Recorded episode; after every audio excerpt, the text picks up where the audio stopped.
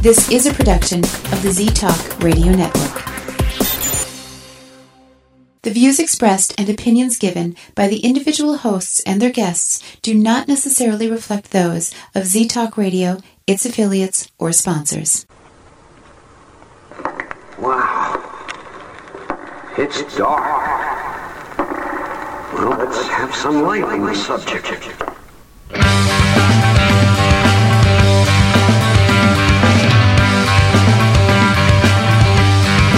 Put on your critical thinking caps and please refrain from hugging. It's time for Dimland Radio with your host, Jim Dr. Dim Fitzsimmons.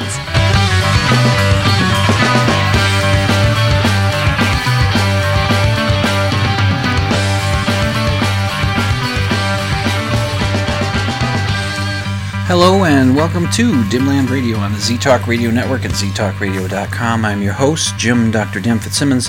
Remember, I'm not really a doctor. I just play doctor online. And uh, let's see, this week um, I thought I would revisit a something that happened on this show uh, way back when. Uh, now it's what uh, how many years I've been doing the show? It's coming up on eight years, I think it will be, in March. Let's see, I went on in March 2010. I've been doing this since you know since then every week, just about. There's been a you know, miss here and there, but uh, just about every week. And uh, so there's 341 shows. This is 341 right here. And and I I got to thinking about this one last week, and and one of the cool things uh, for the for the week, I mentioned that I was going to be uh, a guest on Atheist Talk Radio, which is uh, locally produced. Uh, well, I, I don't know how nationwide it is, but it's on it's streamable, so that's all over the world, and you can download it as a podcast. And I will link to it so you can um, check out what I had to say. Uh, I was interviewed by my friend uh, Maddie Love. She hosts not every week, but uh, most weeks, I guess. they have a rotation of on-air people uh, for the, uh, the Minnesota Atheist or just Atheist Talk Radio. I don't think they throw the Minnesota in there, uh, but it's um, it's it was really cool. Um, I, I, mentioned it last week that it was something that she and I talked about doing uh, in February, but she said uh, it would be nice to count on me in case somebody drops out you know, someone she has scheduled, if they drop out, would I be available? And says, you, yeah, usually I'm not doing anything on Sunday mornings. Yes, I know, getting ready to go to church, but come on. no, of course I'm not going to church. You know me, I'm an atheist. Um, so uh, it just so happened she had a guest that had to cancel or for whatever reason. Um, and we just well uh, can you come in? I said yeah I, I, can be there. So we did. And it was great. It was good fun. Uh, maddie does a nice show. Uh, she's she she did some research. She actually listened to this. She actually listened to dimland radio. I mean I, you know that's pretty good. Uh, she should get points for that right? And i am the giver of points so 10 points maddie. Um, and so, and but she she knows that I'm a huge fan of the Who, so she wove that into into the into the stuff. Uh, uh, in in in every time she would go to break and come out of break, she would make some kind of Who reference. She she did that, and she did give me a chance to talk about the Who. She she asked me why, and and I said that I you know she asked me why I, I love the Who so much, and I said I really didn't know. It's just uh, how do you how do you um, uh, give an explanation for that? And I missed the opportunity to make uh, a, a joke saying, "I don't know, I can't explain." See, there's a the first Who song that Pete Townshend wrote was called "I Can't Explain," and it was it was a bit of a hit for them over there in the UK. It's a great song too and uh, um, but I missed that opportunity. So we, we, had a nice talk and it was great. And and uh, she mentioned something about was there ever any kind of a mistake or, or, a show I did that I wish I had taken back or something something to that uh, uh, to that effect. And it was toward the end of the interview, I believe, and. Um, I thought of the uh, the show where I had somebody I had a guest on, which I don't I don't do guests. I mean, I used to do them very seldomly, and I just I don't I I don't know. I just don't. It's it's it's a lot of time. It's, it is time consuming. You know, lining up schedules, figuring out when you can be able to talk to somebody. It's it, it is that, and then research to do. You know, make sure that you don't sound like a like a um, like an idiot talking to uh, somebody that you're interviewing. It, it does take an investment of time, and and and I well maybe I could do it, but uh, you know. I don't know. It's uh, and it takes away from me time. You know, I make that joke all the time. It's less me. you want more me, don't you? uh, perhaps not. Anyway, I had a fellow on here who um, who had hosted a show here on on Z Talk, and they I don't think they're on anymore, but they might come back on. I don't know. I don't know what's going on. I haven't talked to the guy in a while, uh, but he I had him on the show, and he didn't believe that the Egyptians built the pyramids. He didn't think they had the ability, and it was just taking too many people, and and he thinks that I don't know aliens helped them or some vastly superior uh, earlier civilization that has that time has forgotten somehow did the work. I don't know, but you know the Egyptians built the pyramids. That's that's who did it. Anyway, I had him on the show, and he did what's called the Gish Gallop, which is just throw all kinds of statements and questions and statements and questions and statements and questions and uh, to somebody. And even if that person that you're throwing all those statements and questions at is well versed in the topic at hand and has an answer for every one of those questions and has a reason why any of those statements are wrong, it's it's easier to ask the question than it is to give the answer. It takes more time to give the answer. And so when the Gish Gallop is going, uh, it's named for a fellow named Duane Gish, who was part of, I think, the, what was called the Discovery Institute or something like that. And they, they were pushing a young Earth creationist worldview and that that uh, Noah's flood was responsible for the the um, uh, the Grand Canyon and and that uh, you know that there really was an ark and all this kind of crap. It's the same thinking that led to the Ark Park or whatever they call it, the Ark Encounter down there in whatever state, Kentucky is it, that Ken Ham built. Uh, that's I don't I don't from what I've last read, it's not doing very well. I mean, it's I mean, there's a, a certain novelty. One thing about science museums is they update things change. It's not the same stuff all the time. Oh, sure, they have some of the familiar stuff that's there regularly, but they bring in new stuff. They put stuff away for a while and bring out something else from the back. They bring in certain you know um, um, exhibits that will run for two or three months. You know, it's, it's always something new. But at the Ark Encounter and creationist museums and things like that, the Bible stuff, there's nothing new happening.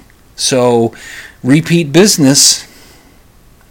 I mean, I suppose if they tacked on an amusement park, I mean, the amusement park might get repeat business because people do enjoy going on roller coasters. But even in, in an amusement park, new stuff is introduced. Maybe not every year, but there's new stuff introduced in order to keep the park fresh, right?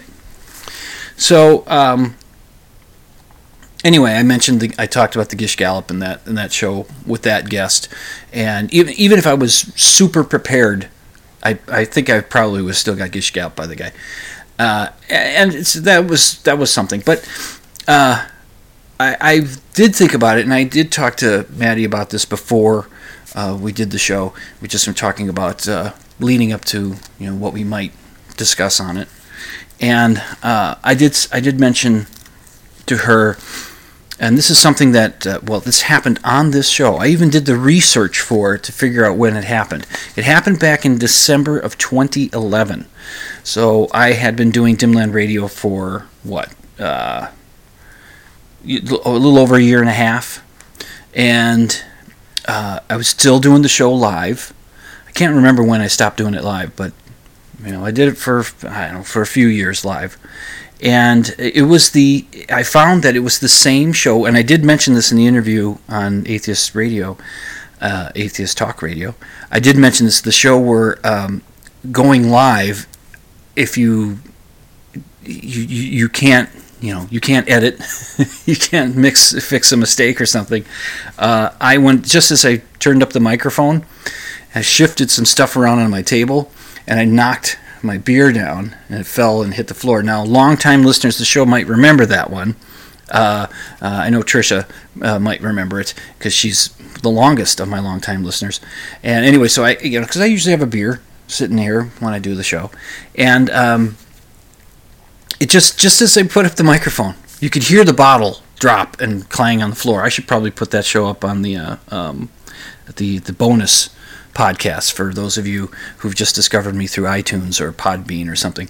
Uh, there are a bunch more shows in the past. You can go to ztalkradio.com and go to the show archives page and go check out the Dimland Radio folder. And most every show that I've done is there. And you can just listen to it from there. You can and you can find the show. I, I believe it was uh, December 17, 2011. I think that was the date of the show, and it's called the Beer Spill show program or Beer Spill show, something like that, uh, because that was where I spilled the beer. Now that's not the mistake. I mean, it's a it's a, it's an accident. It's not the the thing that I got wrong uh, that got past me. Uh, it was, um, but it happened on that same show. I so well okay. I dropped the beer. And I had planned to play a song on the program anyway, a song by George Robb called I Don't Believe in Christmas. And it's his Christmas song. It says, I don't believe in Christmas, but I love it anyway. You know, he, you know, so, and I might play that as we get closer to Christmas. I might play it again. I have his permission. It's not licensed by, you know, by the people that license music.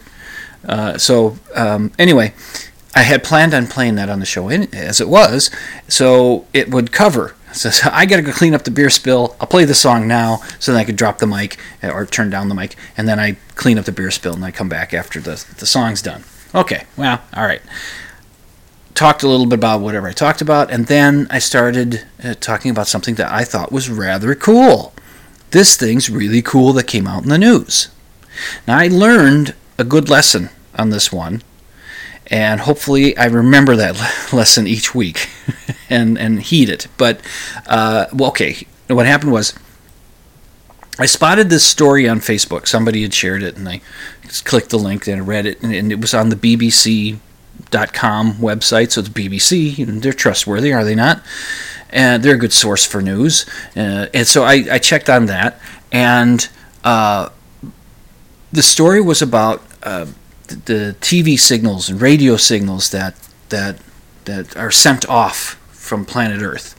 Yeah, you, you might know this that you know since radio and TV signals have started to be broadcast through the atmosphere, atmosphere some of them, or it, it also bleeds off into space and it heads out there going. I think it's at the speed of light or nearabouts, so it just heads off and just just keeps floating, and uh, you know, and it's we've been putting off signals like that since uh, what I well for what 80 years, 100 years, something somewhere in that range now, and so that means if it's if it's let's say it's 80 years, well you however far light can travel in 80 years, you go that far, and that would be the you know the furthest extent of these signals that we've sent off, uh, unless it's 100 years, but then you know you make the adjustments accordingly. Uh, anyway, so the, signals might be picked up by intelligent life out there. Well, it turns out in this story, some of those signals apparently got bounced back. They bounced, they came back to Earth because uh, the uh, the scientists at the Arecibo telescope down there in Puerto Rico, which I wonder how that's doing. I haven't seen anything about how that's doing with the uh, uh with the uh, the hurricane that went through there and is pretty much just turned that island back to you know the Middle Ages, or it's just awful what they're going through, and I'm sure the uh, the telescope is not at the highest priority. But uh, anyway, so officials at Arecibo had announced that these signals were picked up, and they realized that they were signals from Earth. That somehow they got bounced back. I don't know how, but somehow they did, and they were going through the signal, and they were finding old TV shows and one of the old TV shows they were finding were was Doctor Who. Now, Doctor Who fans will know that the early early episodes of Doctor Who had dis- have been lost because uh, you know people weren't thinking about archiving stuff for posterity. They were just producing programs for now, and they would tape over the tapes and you know, do that kind of stuff. So they just didn't. They weren't thinking about showing this stuff again. and uh, or keeping it for in museums or whatnot. Well, the signal comes back according to the story. They find these old Doctor Who episodes in there, which would have every Doctor Who fan excited as all hell because these are going to be episodes that haven't been seen since probably since they aired, and and so that this this is exciting. And I'm reading this story, and I'm talking about the story as I'm reading it.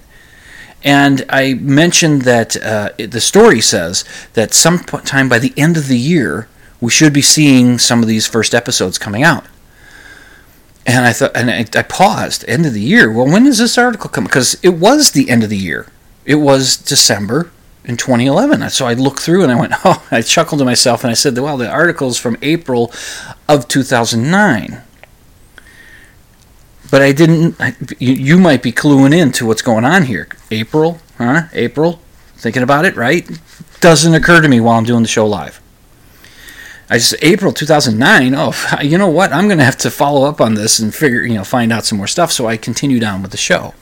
But here's the thing: when I did look it up, uh, and I wasn't finding any offers of getting these episodes on DVD. I wasn't or downloading them. I, did, I wasn't finding any of that kind of stuff. I found the I think the original article had it or somebody else had it in an article and there was in the comments a person said, "Look at the date." of the story. Look at the date. And I looked at the date. Yes, I did say April 2009, but I didn't say April 1, 2009. It was it was an April Fool's joke that the BBC had put on their website.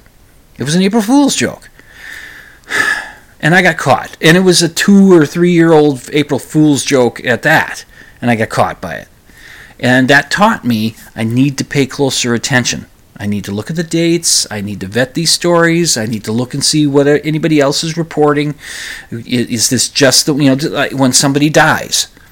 You know, I look for. I don't just jump on the announcement on Facebook, especially if it's. It seems like it's a source that might not be as uh, reliable as, let's say, you know, CNN or Yahoo News or a, you know the AP, the Associated Press or something. You know, if it's if it's I don't know if it's TMZ, they're kind of reliable when it comes to announcing celebrity deaths, but it's still after the Tom Petty thing when he was announced to have been dead a few hours before he actually did die. Uh, everybody's got whoa step back, and so we had you know step back.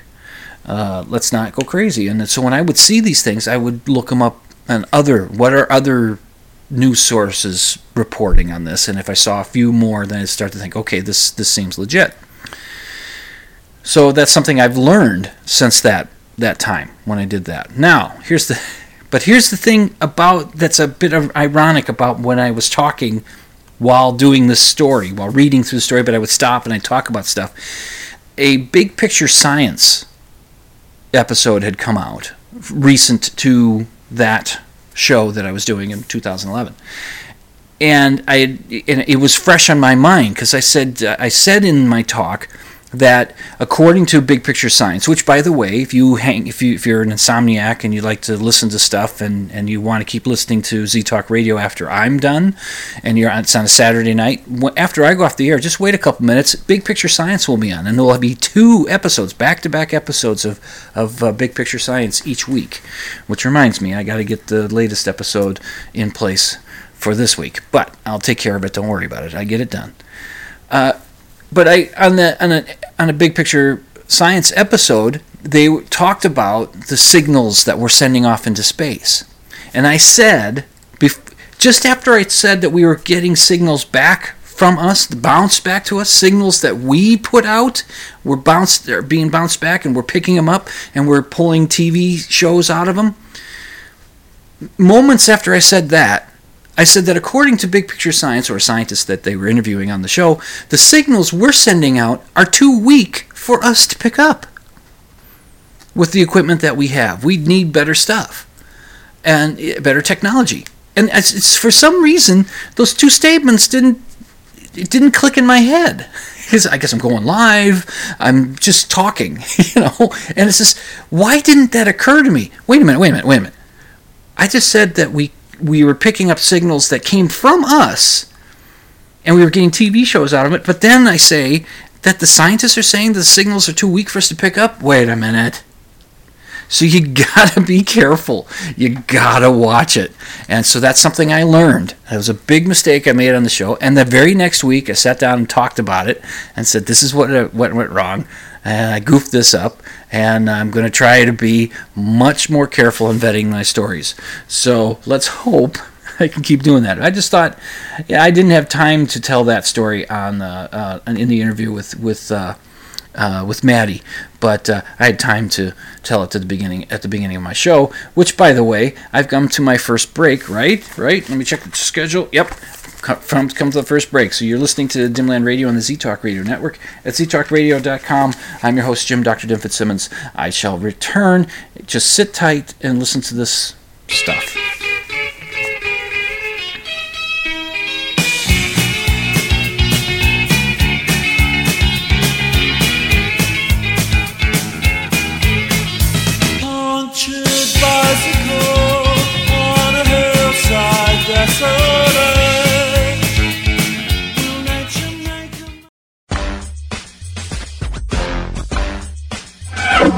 You know, if I can maneuver into a tight parking spot at the mall, I'm pretty much sexually satisfied. And I've been to the mall twice today already.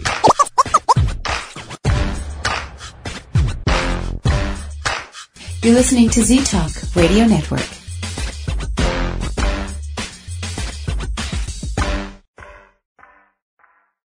If you don't clean up your room, the Board of Health is going to condemn it. The Board of Health doesn't even know about your room. What's more, they don't care. You know, if you keep making that face, it's gonna freeze that way. Not unless you're someplace really, really cold.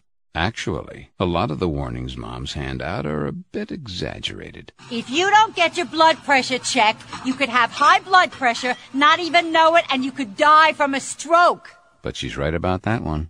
Fact is, high blood pressure contributes to 200,000 American deaths each year, and a third of those who have high blood pressure don't know it.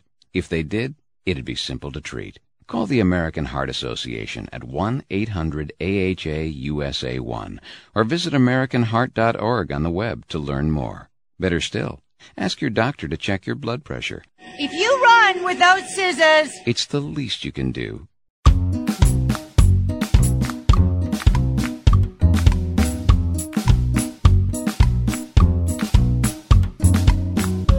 Do you believe in ghosts? Do you think Bigfoot is real? Do you suspect that your neighbor is really Valtor, leader of the lizard people of Bendar 3? Well, Dr. Dim doesn't, and he'll tell you why when you tune in to Dimland Radio Saturday nights, 11 Central, midnight Eastern on Z Talk Radio Network. It's an hour of science promotion, pop culture rants, personal observation, and of course, skepticism. Join Jim, Dr. Dim Fitzsimmons, Saturday nights, 11 Central, midnight Eastern for Dimland Radio on Z Talk Radio Network.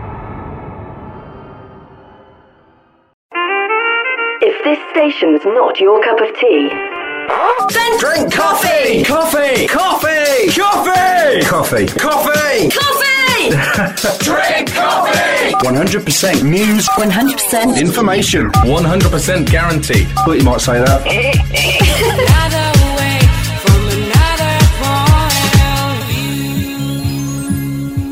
You're listening to Z Talk Radio Network.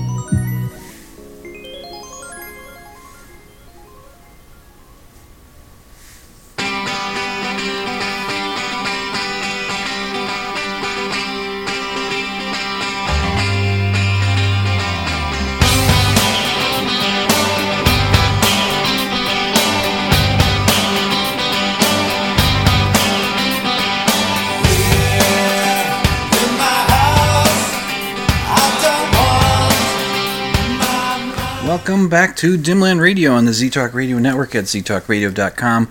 I'm your host, Jim Dr. Dim Fitzsimmons. I've been told not to point out mistakes, but there was one in that break there. Just ignore it. Just ignore it. Great. So now you're going to go back and listen for it. Uh, I just skipped it. It was a it was a goof. So just just ignore it.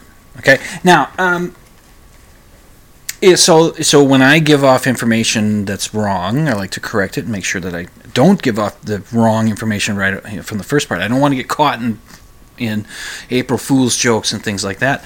And I don't want to be disseminating fake news, right? So, and I'm to, okay, it's just good. I'm to keep this as brief as possible because I, I, I just will. It came up again. Now, I, I talked about it at length after the eclipse and all the headlines on the internet and all the, the memes that went around making jokes of it saying that President Trump stared at the eclipse, stared at the sun. Now you know that he didn't. He didn't stare, he glanced. He did not, you know, and I glanced, and you glanced, and unless you are one of those very disciplined people who didn't glance. Yeah, and if you are, fantastic. You know, give yourself an extra five points because it's it's okay. I, went over it before. I don't want to belabor the point. The only reason I'm bringing it up again is because just this week, Monday night, on the, the on the late night with Seth Meyers, who, by the way, I like Seth Meyers. I'm not, you know, I I don't, I, I'm not crazy about Jimmy Fallon. His show's a little too silly. Um, and I don't know. It's just there's just something. You know, Dave Letterman would do silly stuff, but Dave Letterman was cool. Know, and and Fallon is he's likable. It's just I don't know. There's just something. It's not working for me. Jimmy Kimmel, I I think he's funny, and he's been a Dimland Radio Science hero a couple of times. Uh, he's it's just I don't know. He surrounds himself with people that I don't think are funny, and I I don't. It just it just doesn't work. You know, Larry Bud Melman worked with Letterman. He worked. Yeah, it just it just he just did. It just worked for what was going on. I, you know, cousin Sal on on Jimmy Kimmel. Just I, I never thought cousin Sal was that funny, and I, you know, whatever. It's just yeah, there's just something. Uh, Stephen Colbert never did much for me. Not saying he's not funny or anything, just never did. Uh, the guy that took over for Craig Ferguson, the, the Irish teddy bear guy, not Irish, English teddy bear guy. I don't know, it could be Irish. I don't know what he is. He's from the UK uh, who has everybody out come everybody come out at once and we'll all just sit and talk and it's just I you know I don't know it doesn't work and then the car karaoke stuff and all that yeah, it's just like I don't get it and not my thing but Seth Meyers I think he's funny and you know what he doesn't dance now I don't know if the Jim what's his what's his name? Jim Cordry or something? Jim not Jim Corbin? Cor- is that his name? I can't think of his name.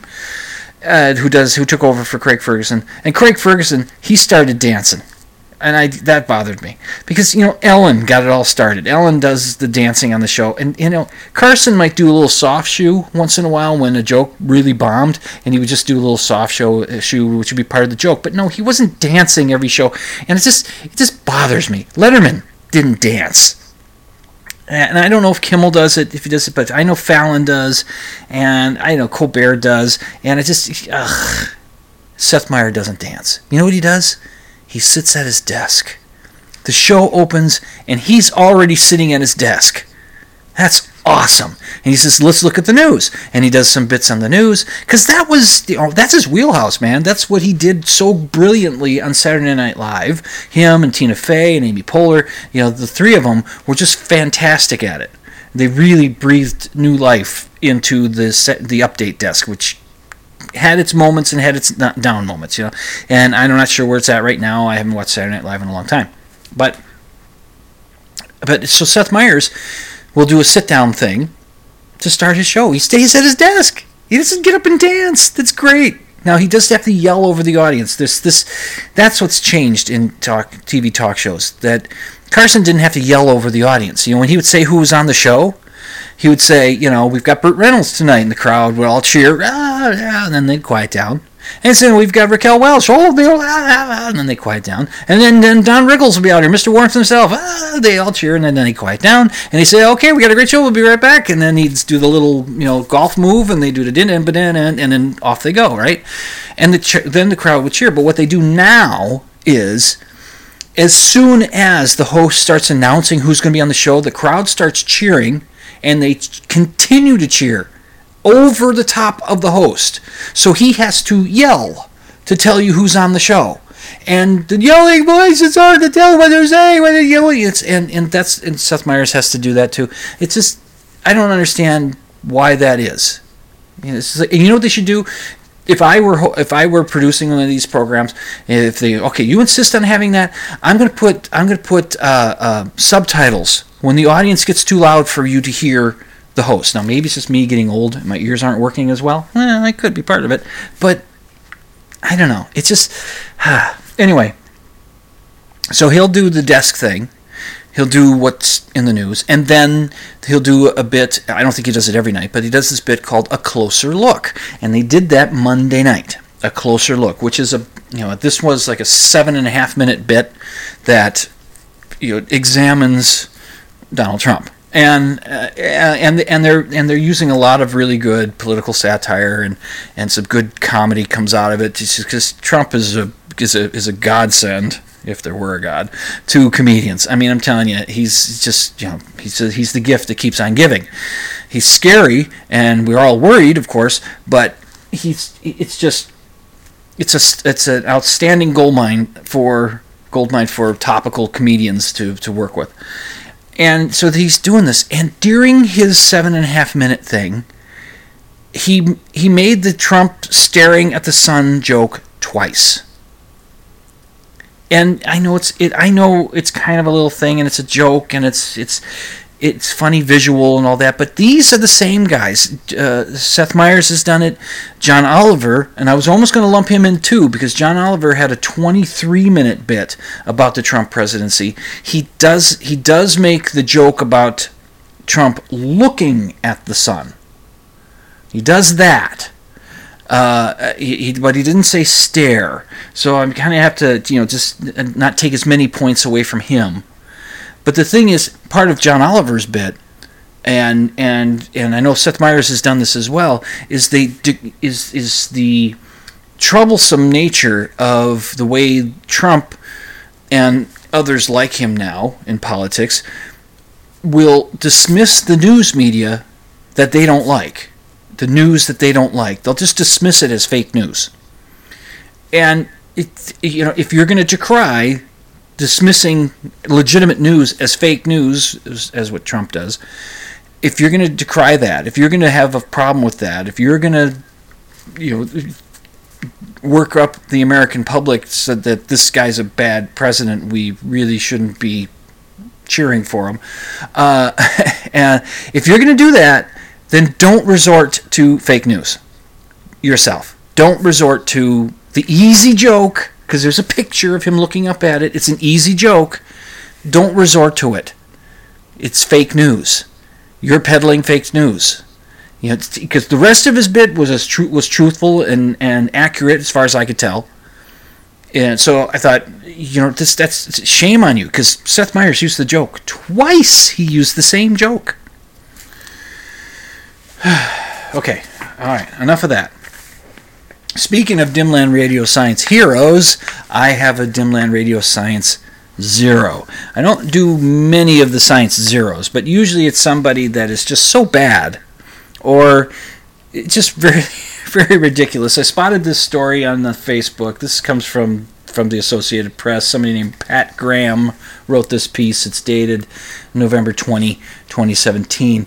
Self taught rocket scientist, we should put that into uh, quotes, uh, plans to launch over Ghost Town.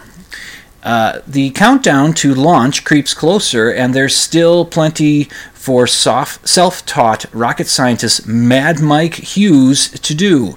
Last second modifications to his vessel, pick up his flight suit, leave enough food for his four cats just in case anything happens.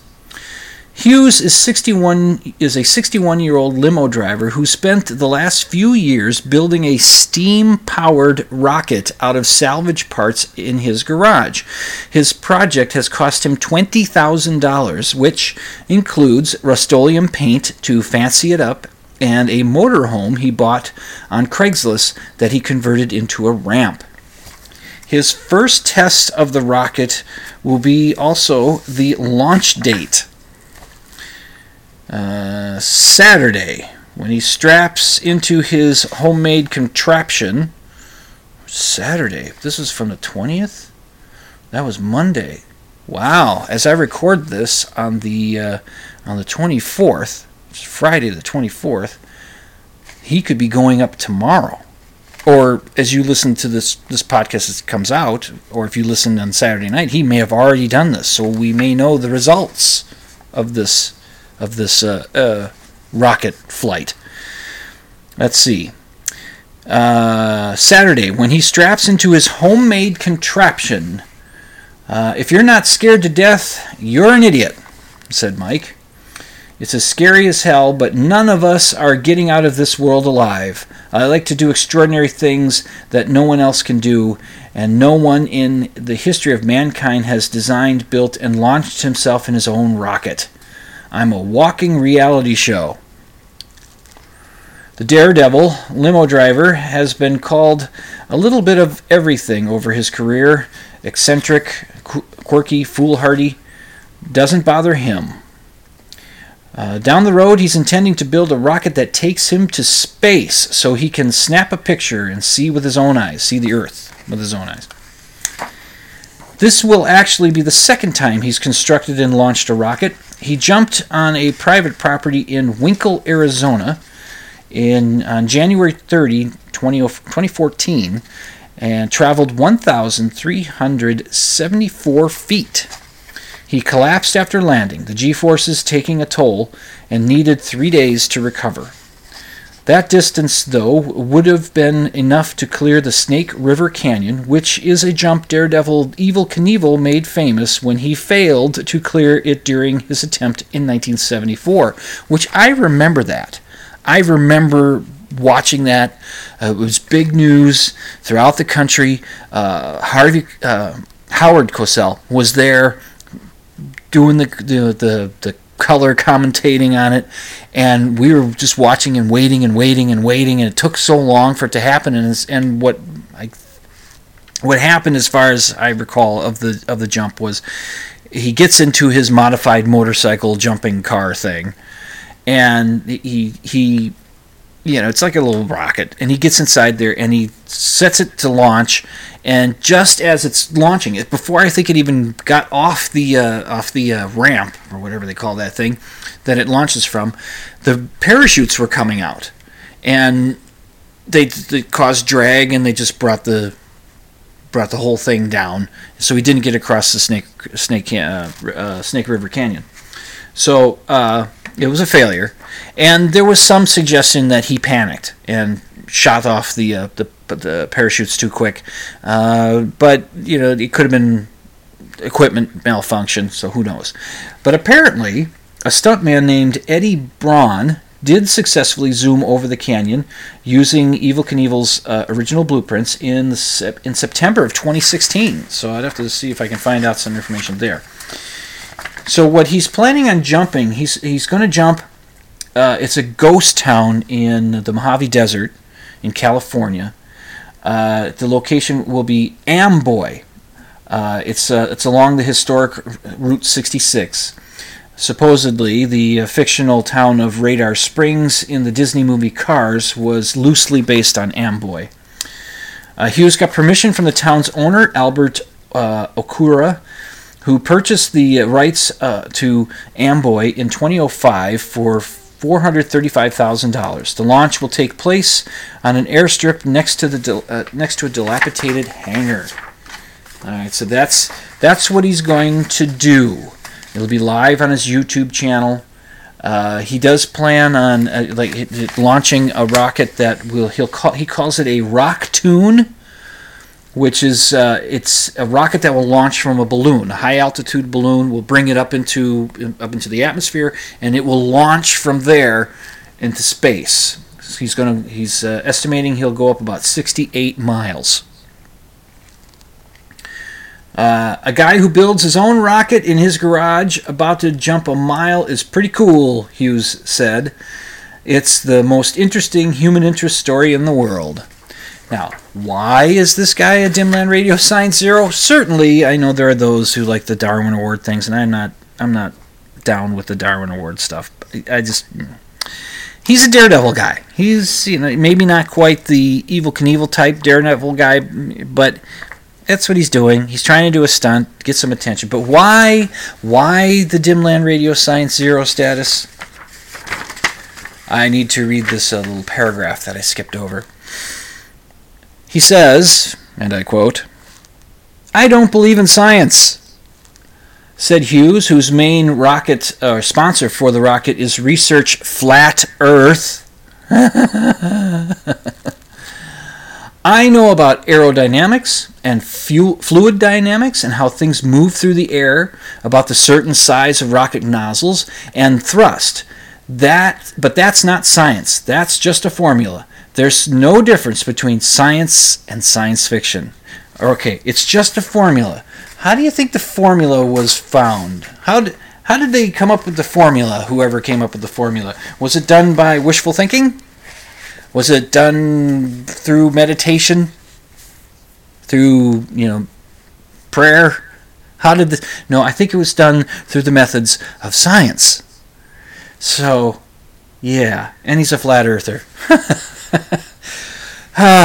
well, Mad Mike Hughes, you are uh, you are official now. You are a Dimland Radio Science Zero. Sorry, you know, you're still an interesting guy. I I hope you don't die in your in your stunt. Um, I'll see if he does it, and I'll follow up on it next week. I, I guess. Well, uh, I need to go to uh, my next break. You're listening to Dimland Radio on the Z Talk Radio ne- Network, and uh, uh I'm Jim, Dr. Dim Fitzsimmons. I'm I'll return shortly.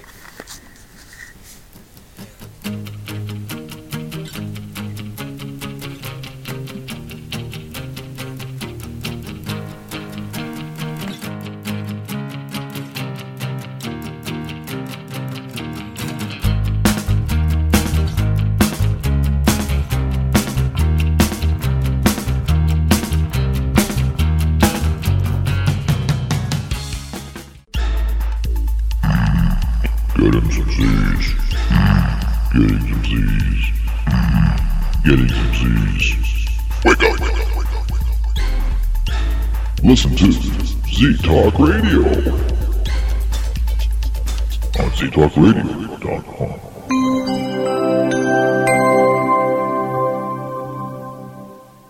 Hi, I'm Amanda Peet. Like all new parents, my husband and I want what's best for our baby. When it was time for our daughter's immunizations, we wanted the facts. So we carefully researched vaccines. We spoke with doctors and other experts and asked some tough questions. We decided that vaccines were the best thing for our child. I urge you to get the facts. Learn the facts about vaccines so you can make the best healthcare decisions for your family. Thank you. A message from the American Academy of Pediatrics and vaccinateyourbaby.org. Hey, I almost forgot. It's it's time for It's quiz time on Dimland Radio. Everybody got your pens ready? Okay, I'm going to ask you a question here. It's a multiple choice answer. Uh, can you name the person who said this? That's why I don't eat friggin' lobster or anything like that, because they're alive when you kill it. Was that A. Mahatma Gandhi, B. Jane Goodall, C. Albert Einstein, or D. Snooki? This has been Quiz Time on Dimland Radio.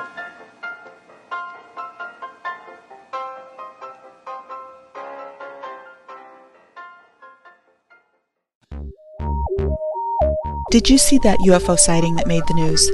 What did that latest study about alternative treatments really say? Is this photo making the rounds real or a hoax? Doubtful News is a unique website featuring news about pseudoscience, the paranormal, anomalies, and questionable claims framed with a skeptical view. Come visit doubtfulnews.com every day for news about cryptozoology, conspiracies, shams, scams, and more. Follow us on Twitter at Doubtful News. Critical thinking is essential in assessing today's news. Doubtful News helps you decide can you really believe this stuff?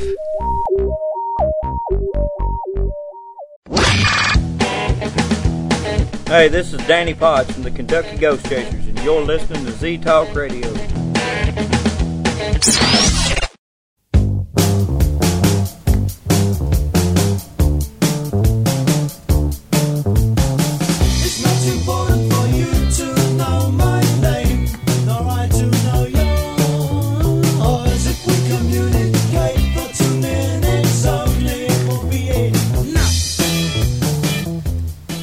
Back to Dimland Radio on the Z Talk Radio Network at ztalkradio.com. I'm your host, Jim, Dr. Dim Fitzsimmons.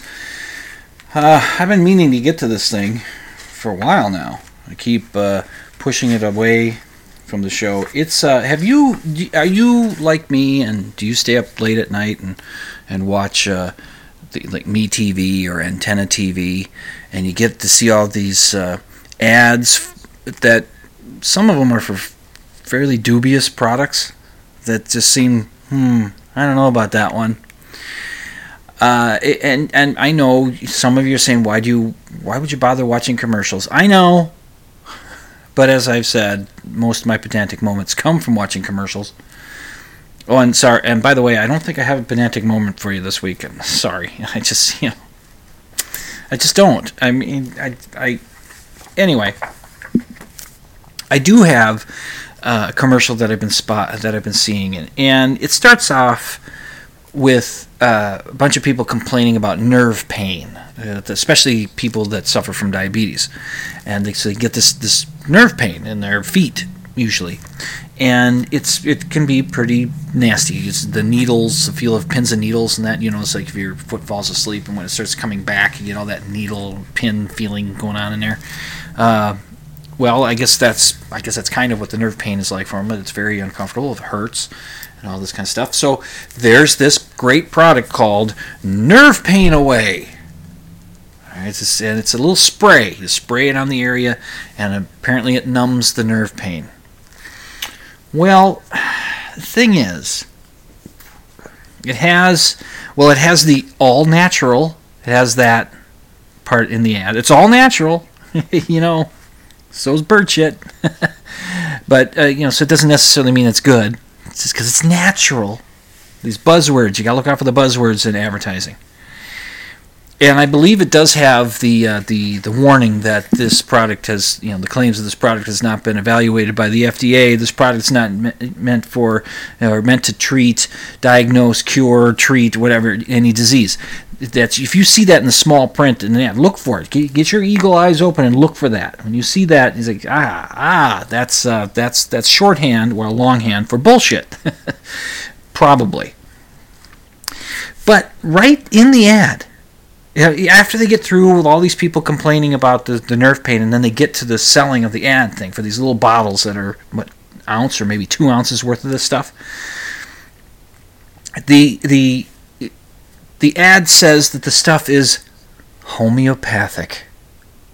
I mean, I mean, they're just telling you right there. If this stuff is prepared properly in the homeopathic way, properly prepared, what they're telling you is they are selling you a bottle of water for 20 bucks. It's 19.99. And you can double the offer and get another bottle, but but for the one bottle, if you got just one bottle of this stuff for 19.99 and it is 2 ounces in there, can you imagine what you know, just think about your 20 ounce Coke. Your 20 or your 20 ounce bottle of water that you, that people get. They like to get the bottled water, which drink the tap water. It's just as good, and it has the fluoride in it. So you want fluoridation. You want that.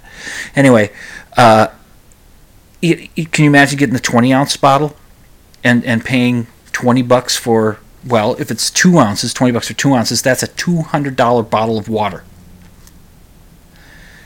That's that's what that's I mean, yeah, it, it, that's the equivalent of it. If it's a two ounce thing, if it's an ounce thing, it's, then it's four hundred dollars, right? Or so if I got the math right, I don't know. Well,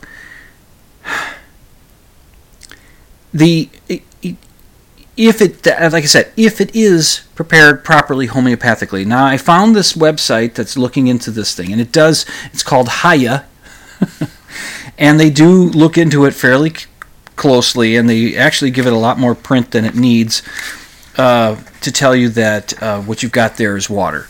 Uh, it's they, they explain the dilution levels. Uh, if you don't know homeopathy, I've talked about it before on the show, but uh, it's uh, you take you take a gallon of water, or you know, it, you, and whatever is one part of that gallon of water, whatever is one part of a gallon, you take that out of the gallon and you drop that into another gallon of water and and you shake it up Now, what you but what you you put a drop of something. Well, you you put the the active ingredient into the first gallon of water, so that it's one part per gallon uh, for per in per hundred or something in the gallon or something. It's just and you just you keep diluting it over and over. Keep doing it. Uh, lots of times they go up to you do that 30 times, 100 times, 200 times, and by the time you get to well, according to this article, by the time you get to doing that 12 times, you're you're right at the edge of there even being a molecule, one molecule of the active ingredient in the solution that you've created. So essentially, it's just water. Uh, they talk about you know a, the the the C scale, the number of times shaking it up. At the and the, C scale represents a series of suc- successive dilutions. Successive, or I'm sorry, successive, uh, but succussing is how they they call it when you shake the water net. Okay, now let me start this sentence again. The C scale represents a series of successive dil- dilutions, with each stage being diluted by a factor of 100 in order to produce the minute doses needed for homeopathic formulas. Except there is nothing left in For example, a treatment of a 2C solution means that the active ingredient has been diluted to 1 part in 100 twice. A 3C solution, 3 times 6C solution or dilution, um, 6 times, and so forth. In some cases, these homeopathic dilutions no longer contain any of the active ingredients. In some cases, even the ones that do contain some trace amounts, 12C is the smallest dilution that can still contain any original molecules. Um, these, these some trace amounts ha- the, they have largely been shown in clinical studies to have no meaningful biological impact on the human body. This long article where these guys really do, do, uh, dove into this nerve pain away is just they take a long time to say it's just water. These people are spraying water on their feet because it, it says it's a 12C dilution according to according to the information uh, about this this nerve pain away. There might be a molecule left at that point. If you did it one more time, they said the 12 is the limit. If you do it one more time, then you chances are pretty nil that you've got anything there, and it, that's the thing about homeopathy you just you dilute it and dilute it and dilute it until there's nothing left because the Samuel Hahnemann in the in the 19th century before medicine was before medicine really started to be figured out figured out this way of treating people was it 19th century? I think it was the 19th century. Could have been this 18th century. But whenever it was it was uh, prior to good medicine beginning. And he came up with this idea that the law of similars that uh, if you can't sleep, you should take caffeine, but take it at such a diluted amount, which is where he somehow he came up with this. You dilute it all the way out so that there's no caffeine left in the in the sleeping pills that you're going to take. Uh, you it's they do nothing. It's it's just it's it's weird. The caffeine has the opposite effect on you, so instead of waking you up, it makes you sleepy, especially when you dilute it to these amounts. But again, you're just ending up with water. So I would advise you not to buy any nerve pain away. Uh, I'll link to this site. They're they're a lot nicer about it than I am, uh, but it's just if it is properly homeopathic, it's it's just bullshit and there's nothing in it. So don't waste your money. Um, okay, uh, I've got a movie recommendation. I just watched it tonight or earlier today. I took off early from work today. It's the Friday. It's Black Friday, and everybody's out shopping and barely get any calls at work. And I just took off early. And uh, I had this movie that's it's from 1957. It's called A Face in the Crowd, and it stars Andy Griffith. Yes, Andy Griffith from Mayberry, from the Andy Griffith Show. Andy Sergeant, uh, Sergeant Sheriff Andy Taylor. He plays a um, a drifter who likes to drink, doesn't like to work. Uh, he can sing, he can play guitar, and he he has a plain speaking sort of way about him. and he gets discovered by Patricia O'Neill, who uh, she works at her uncle's radio station, this little radio station in uh, in Arkansas, and she has this idea uh, that she calls a face in the crowd, where she goes to out there to see the people and talk to the people, and realizing that you know they have just as interesting a stories as any cele- celebrity will have, and uh, so she she encounters uh, this this character played by Andy Griffith. Uh, the movie is directed by Elia Kazan, so good director. Now A- Andy Griffith plays a guy called Lonesome Rhodes. They gave him the nickname in that, and he plays along, and uh, he it's, it's it's a cautionary tale about power corrupting. He begins to become powerful. He gets the, he catches the nation's ear, and gets to be the you know highest rated guy on television and all this kind of stuff because of his down home I'm just a country boy kind of thing, and yet he's a bit of a monster. And I, you know, I, I'm not sure if I like the movie or not. I think it was really well done, and it was acted well, and it was it was thought provoking and all that. But I didn't particularly care for the character right from the beginning. I didn't care for his character. He he. I will warn you. Uh, Andy Griffith yells about half of his dialogue, and it's just loud talk, loud singing, loud voice, loud, loud, loud. And I just something something about my Minnesota nature maybe. But it is a good cautionary tale about how power corrupts. It's it's it's it's, it's interesting. You know when you you get a different Andy Griffith than what you get. You know, uh, Lonesome Rhodes is different than Andy Taylor. Andy Taylor was a calm, quiet, laid back kind of country guy. This guy's a little more hyper and a lot louder. But uh, it is an interesting film, so check it out.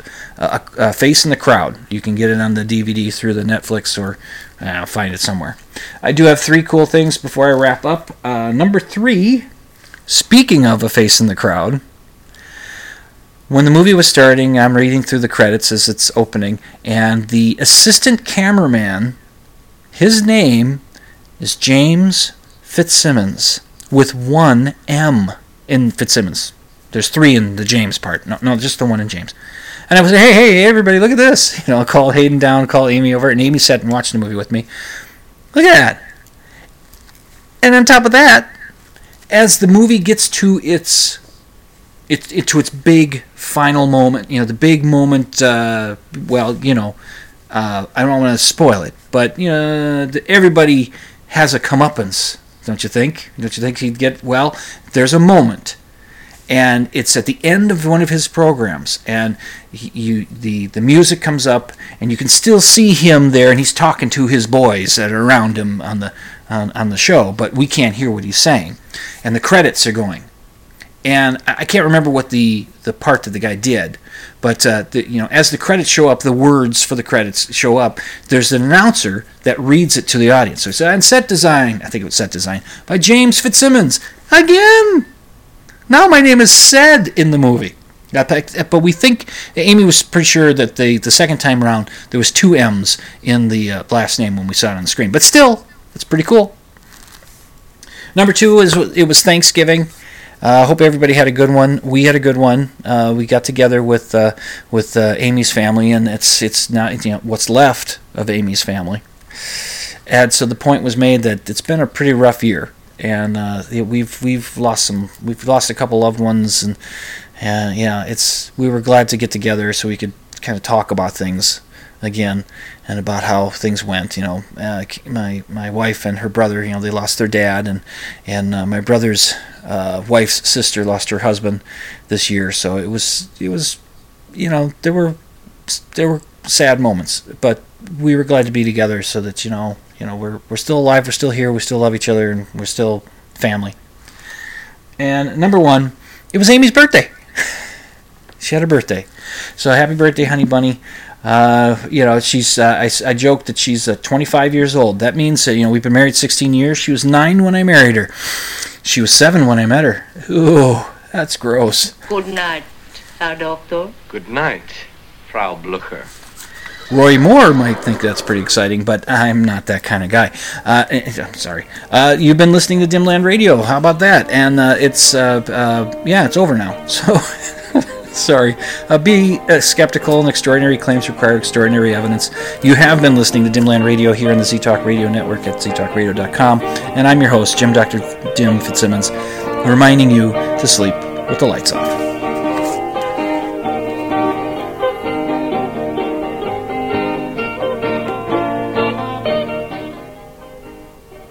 Check out my show notes at dimland.com. Just click on the blog option, and you can email your questions and comments to Dr. Dim at dimland.com. That's D R D I M at dimland.com.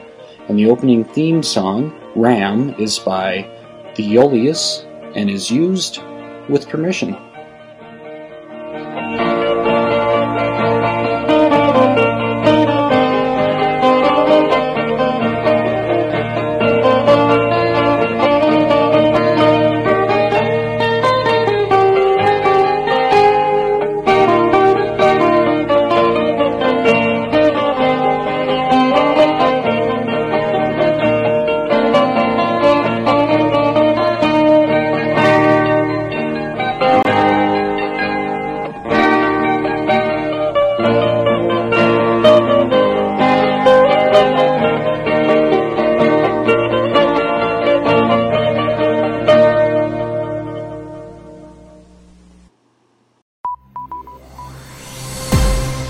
This has been a production of the Z Talk Radio Network.